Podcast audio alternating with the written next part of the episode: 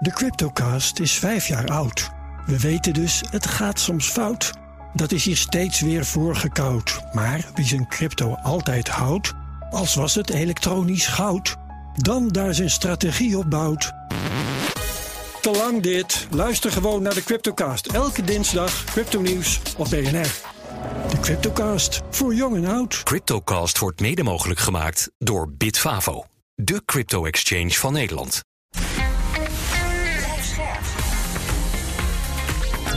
BNR Nieuwsradio. Boekenstein en de Wijk. Hugo Reitsma. Dit is een extra uitzending van Boekenstein en de Wijk in verband met de oorlog in Oekraïne en de crisis met Rusland. Het is vrijdag, dag 156 van de invasie. Arjan, wat zie jij op de grond gebeuren? Nou ja, gisteren dus meer, meer dan 20 raketten vanuit Wit-Rusland op Kiev en Chernihiv. Hè. Vannacht is Kharkiv weer uh, bestookt. Uh, twee gebouwen, eentje van de universiteit. Uh, vanmorgen om 10 uur met clustermunitie. Vijf doden, meer dan een dozijn gewonden. Uh, 40 raketten op Nikopol, dat is de, de zuidelijke regio van Dnipropetrovsk. Hè? Mm -hmm. Maar verder in algemene zin zijn de offensieven, de Russische offensieven bij uh, Avdivka, dus een Donetsk is dat, mm -hmm. en Novopolivka in het zuiden van Dnipropetrovsk en ook in de buurt van Zaporizhzhia zijn allemaal afgeslagen door de Oekraïne. Ja, maar ondertussen ja, is er dus gewoon niet zoveel beweging op dat uh, ja. Hè? Maar ja, weet je, dat roepen we nou ook al maanden. Uh, en ook al maanden roepen we van eigenlijk is er feitelijk een padstelling. Alleen de beide partijen, uh, die willen dat nog niet erkennen. Omdat ze allebei nog mogelijkheden zien om opposities te verbeteren. Maar... Ja ja, dit is wel typisch een situatie. Als dit maar lang genoeg uh, duurt, dan word je gewoon gedwongen om met elkaar aan de onderhandelingstafel te gaan zitten. En we weten dus ook dat Rusland, en die uh, berichten komen nu ook steeds harder door, dat ze gewoon echt een groot tekort hebben aan infanterie. Vandaar dus dat ze uit allerlei hoeken en gaten mensen aan het ronselen zijn. En tegelijkertijd niet uh, durven te mobiliseren, omdat dat zou kunnen leiden tot een enorme backlash in, in Rusland zelf. Ja, Oekraïne hoopt wel daar in het zuiden, bij Gerson, ja. iets terug te kunnen pakken. Hè? En volgens mij was het het Britse ministerie van Defensie dat zegt dat dat wel momentum krijgt. Dat ja, dat klopt. Maar dan zou je dus uh, Gerson uh, kunnen, kunnen terugpakken. Uh, dat ligt aan de westelijke kant, althans de veroveringen van Rusland aan de westzijde van de, van de, van de rivier. Die zou je nou kunnen terugpakken. Uh, dat is ook logisch om dat te proberen te doen. Het is ook heel belangrijk om uh, de weg naar Odessa af te sluiten, zodat dat ja. in ieder geval gevrijwaard wordt van, van, van Russen. ja, dus dat is wel denk ik ongelooflijk belangrijk als, om, om dat te laten slagen. maar dat ja, dat is al een volgend bewijs uh, dat men dus heel hard uh, naar die padstelling op weg is. Ja. Omdat je eigenlijk ook gewoon geen kant meer op kan. Ook, ook Oekraïne niet. Ja. Ik zag overigens wel, het is altijd moeilijk om die uh, rapporten te begrijpen. Russen zijn wel bezig om veel meer mensen naar Gerson te sturen. Ja. Oh. Maar goed, maar ze hebben dus logistieke aanvoerproblemen door die bruggen die uh, ja. zijn opgeblazen. Hè? Ja. Nou, de Duitse tankdeal, daar moet ik even over spraken. Want in Duitsland is er is in de politiek wordt er ruzie gemaakt. Dus ze vinden dat de Duitse regering te weinig doet. Het is een, uh, ja. Een long-running gag, als het ware. Vandaag werd bekend uh, geworden dat er nu eindelijk 16 Brockenlegerpanzers... Hè, dat zijn van die uh, tankers die gewoon zo'n heel mooie ponton maken... van het merk Bieber. Hè, nou, dat, dat is nu gelukt. Maar de, de tankdeal, hè, de, de tankdeal was dus zo dat Polen zou 240 SU-T-72 tanks aan de Oekraïne geven. Dat is ook gebeurd, hè? Hmm. En, maar dan zou Berlijn uh, dat compenseren. Maar uiteindelijk hebben ze maar slechts 20 en ook nog een keer kapotte Leopard tanks gegeven. Oh. En, en, daar is Polen zo kwaad om geworden dat ze nu maar gewoon in uh, Amerika en in Zuid-Korea allemaal tanks hebben gekocht. En ja. niet zo'n klein beetje ook. Hè? Nee. 116 gebruikte Abraham tanks in Amerika. Ja, Amerikaanse. Du ja, duizend tanks in Zuid-Korea. Plus 600 artilleriestukken en een dozijn gevechtsvliegtuigen. De Polen die hier willen echt wat doen. Nou, even om de, om de Duitsers nog iets recht te doen. Het is nu wel zo dat de eerste drie van de 15 uh, Gepard, anti-aircraft guns, zijn nu geleverd. Ze hebben ook uh, drie MRLS'en gegeven, die meervoudige raketwerpers. 10 plus 3 panzerhouwitsers. 100 meer panzerhouwitsers, maar die zijn pas over 30, 30 maanden klaar. Hè? Hm. Ze hebben Patriots naar Slowakije gebracht en Slowakije dan de S-300 naar uh, Oekraïne. Uh, en uh, en wat er wel aankomt zijn nu Duitse tanks naar eh, de Tsjechische Republiek. En die heeft daar, geeft dan dozijnen T-72's aan hm. Oosten. Maar wat je dus nu ziet, hè, wat, en wat je nu allemaal vertelt, is eigenlijk een totale herstructurering van uh, de krijgsmachten van de NAVO-landen. Waar uh, je dus uh, afstand doet van het oude Sovjet-materieel van de landen die vroeger deel uitmaakten van de Russische invloedszone, invloedssfeer, het Warschau-pact. Dat, is, dat materieel is naar Oekraïne gegaan. Uh, daar wordt het uh, uiteindelijk uh, vernietigd, omdat het gewoon de veldslagen niet, niet overleeft. En Oekraïne is vervolgens ook bezig, net zoals een land als Polen, Tsjechië, Slowakije, om een hele krijgsmacht om te bouwen naar een krijgsmacht die helemaal gebaseerd is op westers materieel. Hm. dus je krijgt een enorme standaardisatie door het hele NAVO-gebied heen. en dat is natuurlijk wel interessant. Het hangt er een beetje vanaf natuurlijk wat die Polen voor materieel kopen in Zuid-Korea. Want als dat weer iets totaal anders is, ja, dan houdt het, houdt het op. En dan wordt het allemaal hm. nog veel complexer. En dan kan je logistiek ook niet meer aan. Ja, zo'n interessant onderwerp waar we het eigenlijk al een hele tijd niet meer over hebben gehad. Die versterking van de NAVO-oostgrens. Wat allemaal met een beetje ditjes en datjes waren. Waar jullie ook niet zo heel erg enthousiast over waren. Maar als zo'n land als Polen ja, duizend tanks erbij koopt. Dat is een aardige versterking van de NAVO-oostgrens. Zeker. Zou ik zeggen. Ja, zeker. Dan moeten ze natuurlijk ook het, uh, al het, uh, de logistiek erbij hebben. Dan moeten ze ook al het, uh, de munitie erbij hebben. Dus het is niet alleen maar het kopen van een tank. En dan kan je ermee op op pad, net zoals met een auto. Maar daar zit dus een enorme logistieke trein achter om dat voor elkaar te krijgen. Het moet helemaal worden geïntegreerd in je krijgsmacht. moet uh, opnieuw worden geoefend. Uh, nou ja, ga zo maar door. Dat is geen sinecure hoor, om dat te doen. Ja. ja. Misschien kunnen we daar dan gelijk ook aan verbinden. Op Twitter eh, wordt ons steeds gevraagd van kunnen we nou niet meer doen? Hè? Hm. praten ze over de Amerikaanse F-16's. Maar mensen moeten goed begrijpen, als Amerika dat zou doen, dan gaan de Russen natuurlijk die vliegvelden bombarderen. Hè? Dus je hebt dan ook Patriots gelijk nodig. En daar heb je ook training voor nodig. Maar dan heb ik het nog niet eens over de F-16 training zelf. Minstens tien maanden. Het onderhoud is honderden mensen. Training, hm. training van veel maanden. Je hebt uh, Pegasus, uh, aerial tankers in de lucht uh, nodig. Je hebt een vliegtuigradar uh, nodig. Vliegtuigen met een radar om het allemaal te voorkomen dat ze worden, uit de lucht worden geschoten. Dus het is geen grapje. En hetzelfde verhaal kan je zeggen over de Abraham tanks en over de Seahawk helikopters. Wat ik wel wil opmerken, wij vinden dat de, de Romst, als straks Romstaat Oekraïne overblijft, dan moet die ook heel erg militair beschermd worden tegen de volgende aanval. Mhm. hè? Mhm. En in het kader van dat lange termijn perspectief zou je misschien wel met die trainingen moeten beginnen. Ja. Maar goed, ik bedoel, dit is een kwestie van jaren. Een herstructurering van een krijgsmacht kost gewoon tien jaar. Ik, ik, ik, heb zelf aan de baas gestaan. Uiteraard als ambtenaar, de minister is verantwoordelijk. Uh, in de jaren negentig uh, voor, uh, van, van, van, van de Nederlandse krijgsmacht.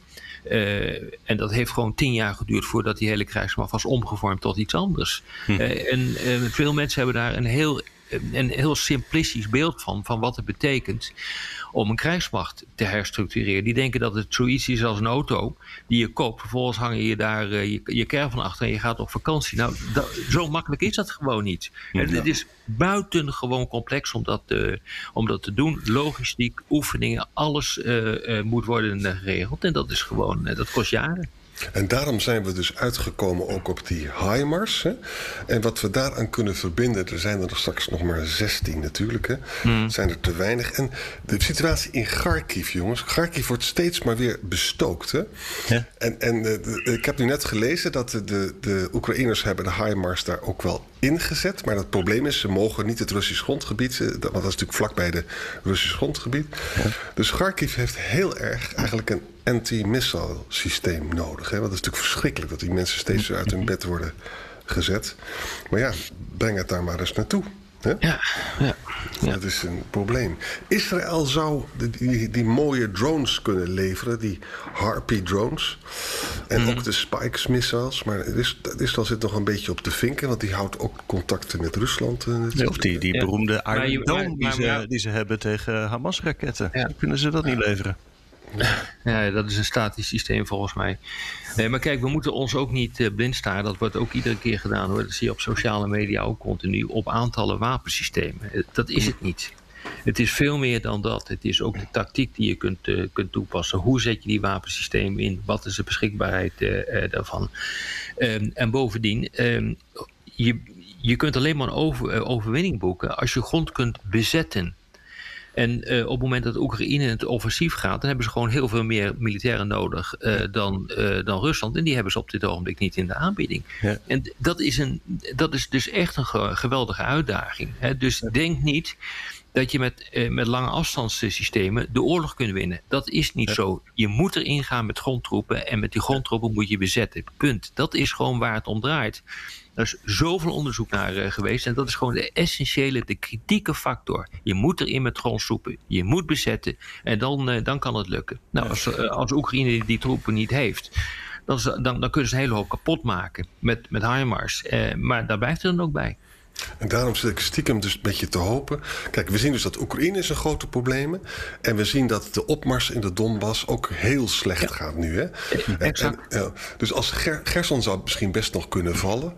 Maar dan, ik hoop eigenlijk gezegd dat Poetin dan zegt van... jongens, ik ga nu over een staakt het vuren praten. Nou ja, dat, dat, dat, dat zou logisch zijn. Uh, het is logisch dat je in de huidige situatie... waarin beide partijen geen spat verder komen...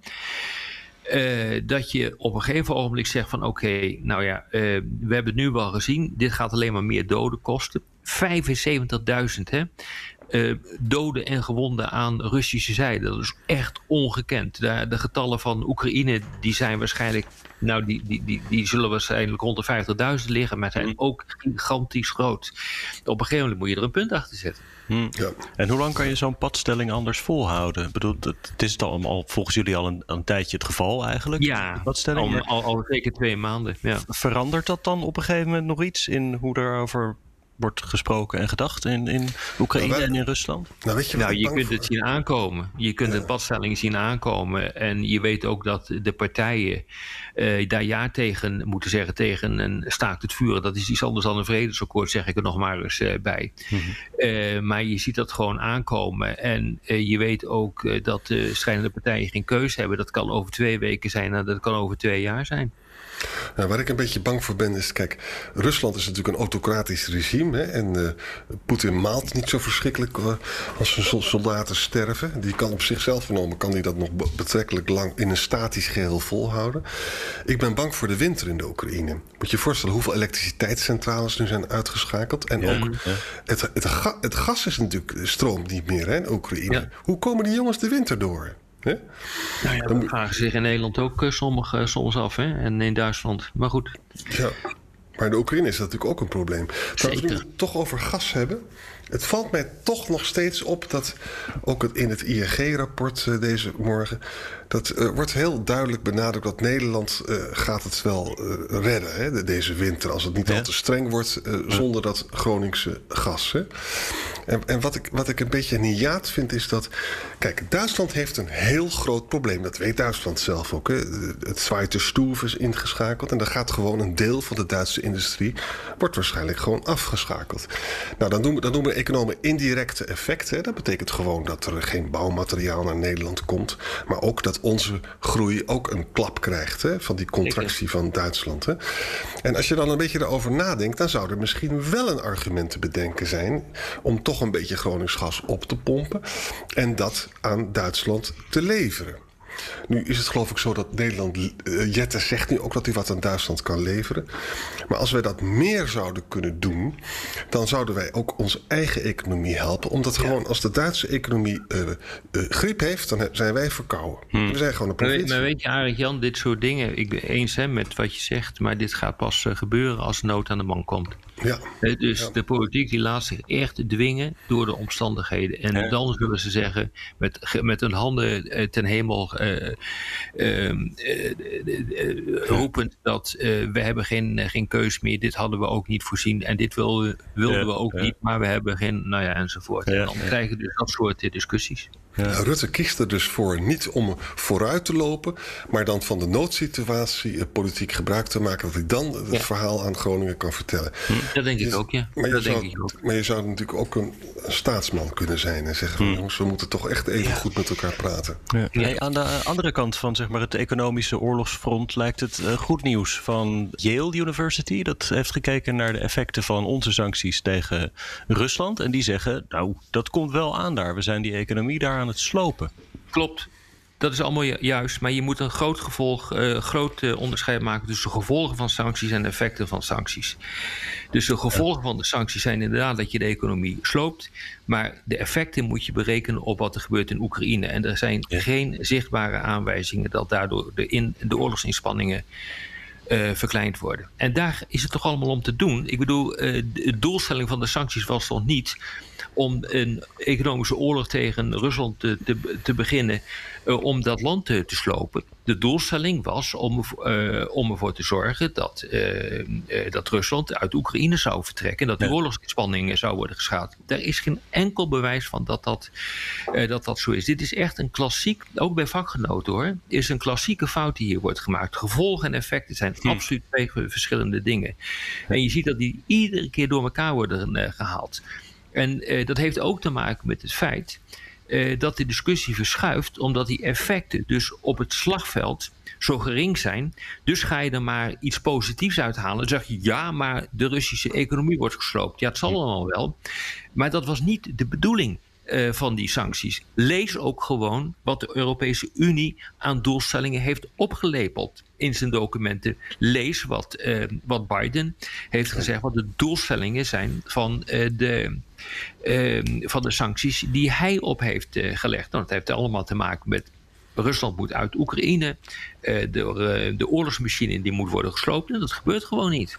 Ja, ik lees dan steeds, we moeten de oorlogsmachine niet financieren. Dus als je ze economisch sloopt, dan heb je misschien op een gegeven moment ook geen geld meer voor die oorlog. Ja, maar er is, de, mag ik wijzen op uh, Irak, jaren 90. Enorme sancties. Teruglopen van het, uh, van het BBP van 40 tot 50 procent. Ja. De effecten waren nul. Uh, de, de, Kim Jong-un, de, de leider van Noord-Korea. Het is een, echt een communistisch openluchtmuseum. De effecten zijn nihil op de oorlogsinspanningen die hij aan het voorbereiden is. Hij heeft gepresteerd om ondanks al die sancties eh, toch een hele nucleaire industrie van de grond te, tillen. En daarmee ja. zelfs een bedreiging voor Amerika uit, uit. Waardoor, waardoor Trump probeerde om goede maatjes te worden met Kim Jong-un. Jongens, het is nog nooit gelukt. De, ellende is ook, jongens, dat de gasprijs is zo teringhoog. Hè? Ja. En daardoor, ook als je dus veel minder gas aan Europa verkoopt, en dat gebeurt niet, verdient hij nog steeds heel veel. Het is wel zo op de hele lange termijn, dan is het hartstikke lastig voor Poetin om de westelijke gasvelden helemaal met pijpleidingen naar China te doen. A is het zo dat China niet alles wil hebben. En, en dus op de lange termijn heeft hij een serieus probleem. Maar de ellende is, ook al gaan er geen chips meer naar Rusland dan is het nog steeds zo dat hij op de zwarte markt waarschijnlijk chips kan krijgen. Maar dan gaat Zeker. hij gewoon door met die domme Zeker. raketten. Hè? Ja. ja. Dat is ja, de ellende. Nee, maar je zit echt, je zit echt hier met een, met een geweldig uh, uh, probleem hoor. Ook zeg maar in, uh, in de hele intellectuele onderbouwing van, van waarom je iets doet. Kijk, er zijn tientallen, honderden boeken, honderden artikelen over uh, sancties verschenen. Uh, je, je weet dat als je een land onder, uh, de, onder controle wil krijgen, dan kun je dat niet doen met sancties. Die schade, maar je krijgt het land er niet onder. Je kan het niet doen met wapenleveranties en proxyoorlogen. Maar wil je echt wat doen, dan zul je er zelf in moeten met grondtroepen. Je zult zelf oorlog moeten gaan voeren. En dan zou je ook nog een keer moeten weten dat je die oorlog 100% zeker kunt winnen. En als je dat niet kan, dan moet je er ook niet in gaan.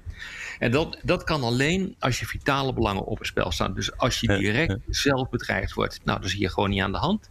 En dus al dat geleuter, wat ik ook zie op, uh, op de sociale media. Politici die helemaal van de rails gaan en die allemaal dingen lopen te roepen over dat het wat succesvol is. Het is historisch gezien, is het nog nooit gelukt. Je ziet nu ook dat alle historische wetmatigheden kloppen met betrekking tot uh, ons sanctiebeleid en wapenleverantiebeleid uh, in Oekraïne. Ja, en dan is het zeer de vraag hoe dit gaat aflopen. En dat is iets waar, waar politieke leiders niet goed over na durven te denken. Ja. Ja, ook dus politici willen graag die sancties uh, succes benadrukken, omdat ze op het andere terrein niet zo succesvol zijn. Hè? Dan kunnen ze net doen alsof er nog iets stoers. Uh... En dan ga je. Kijk, wat heel interessant is, jongens, is dat dan uh, het, het verhaal, het narratief gaat veranderen. Het, het, het, het narratief verandert van we moeten zorgen dat Rusland Oekraïne verlaat, naar we gaan de economie van Oekraïne slopen. En daarmee raken de doelstellingen totaal ja. uit. Dat, dat, is, dat is het verhaal. Maar hetzelfde verhaal zie je veranderen in Rusland. Dat is ook ongelooflijk uh, interessant wat er gebeurt.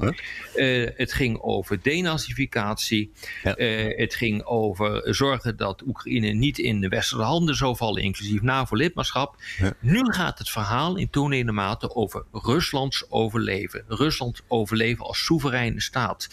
Ruslands nationale identiteit, zijn spirituele en morele waarden, uh, die onder, onder druk zijn komen te staan van het Westen. Dus uh, het gaat slecht in Oekraïne en je ziet dus ook dat het narratief hm. in Rusland helemaal wordt aangepast. En dat is natuurlijk heel erg interessant. Die Narushkin, de, de baas van de, de inlichtingendienst buitenland, Patrushev, de, de chef van de Veiligheidsraad, uh, Lavrov, de minister van Buitenlandse Zaken, die roepen allemaal dit soort in koor, nu ook in internationale uh, fora. En dat is natuurlijk, op zich is dat heel erg interessant, maar dat duidt er dus op dat ze ook kennelijk een ander verhaal, een ander narratief nodig hebben voor binnenlandse consumptie. Ja. Ja. En naast interessant misschien ook wel gevaarlijk. Want als, je, als ze het in Rusland framen als een conflict tussen Rusland en het Westen, dan ga je daar misschien op een gegeven moment ook naar handelen. Exact. En dat is precies het grote gevaar wat hierin zit. Want uh, Rusland ziet dit dus nu als een uh, totale oorlog, letterlijke woorden van, uh, van Lavrov, hm. van het Westen in de richting van, van Rusland. Dus dat betekent dus dat je steeds meer bereid bent om tot het uiterste te gaan. Hm. Maar het Westen, die zit natuurlijk in dezelfde, die heeft zichzelf in dezelfde valkuil gemanoeuvreerd. Uh, door uh, nu te roepen dat die economie moet worden gesloopt. En dat je op die manier de oorlogsmachine moet uh, slopen. Nou, uiteindelijk, weet je, zou dat zomaar kunnen escaleren naar een compleet treffen tussen, tussen Oost en West. En dat is, dit is gewoon wel wat, wat er gebeurt in internationale betrekkingen. Ja. Het is tijd even voor een boulevardblokje. Uh, we zitten bijna aan de tijd. Maar dus, dus doe jij gewoon ter afsluiting... ter afsluiting even een boulevardblokje. Net na de kernwapenoorlog aankondiging doen we even iets, iets gezelligs. Jullie kennen Salvini, hè? Salvini van de Lega di Nord in Italië. Hè? De Lega. Nou, die zat in de Villa Grande met Berlusconi... om te besluiten, we gaan uh, Draghi hier naar huis sturen. We gaan gewoon wegblijven bij die stemming. Hè? En je weet hoe het is afgelopen. Nou, blijkt dus dat hij vlak voordat die stemming er was, waar, waar, dus, dat hij even bij de Russische ambassade op bezoek was geweest. Dat zegt natuurlijk helemaal niks, want ja, Kamerleden gaan gewoon bij ambassa ambassades langs. Maar ja, er lopen ook allemaal, ook allemaal foto's van de Salvini met uh, Poetin op zijn t-shirt uh, op het Rode Plein. Hè? Mm Dus het, ik vond het toch wel een sappig blokje om daarmee af te sluiten. Ja, ja, ja terwijl je dus niet uh, kan duiden wat dat nou precies betekent. Dat is dan weer, dat is dan weer jammer, eigenlijk, Jan. Dat, mag, dat mag bij Roddel. Dat is gewoon, uh, dat zullen, dat zullen we dat voortaan gewoon altijd doen? Een blokje achterklap. Ja, een blokje ja. achterklap. maar jongens, maar één serieus ding. Hè. Draghi was heel erg leidend uh, voor dat lidmaatschap van de ja. Oekraïne van de EU. Hè. Het was echt heel duidelijk, ook met de wapenleveranties. Mensen als Salvini, die nou natuurlijk weer op het schild worden gehezen met die andere rechtse partijen, daar kunnen we veel minder van verwachten wat dat betreft hoor. Dus ik word daar niet vrolijker van. Nee, precies. Nou, uh, ik was even afgeleid. Maar hey, um, joh, jij wordt er niet vrolijk van. Nee, wij allemaal. Voor mij worden wel al, uh, wat is dat, 160 dagen? 156. 156. 156 ja. ja. Hey, dank voor uh, dag 156. Ja, dank. Tot morgen. De Cryptocast is vijf jaar oud. We weten dus, het gaat soms fout. Dat is hier steeds weer voorgekoud. Maar wie zijn crypto altijd houdt, als was het elektronisch goud dan daar zijn strategie op bouwt. Te lang dit. Luister gewoon naar de Cryptocast. Elke dinsdag crypto nieuws op BNR. De Cryptocast, voor jong en oud. Cryptocast wordt mede mogelijk gemaakt door Bitfavo, de crypto-exchange van Nederland.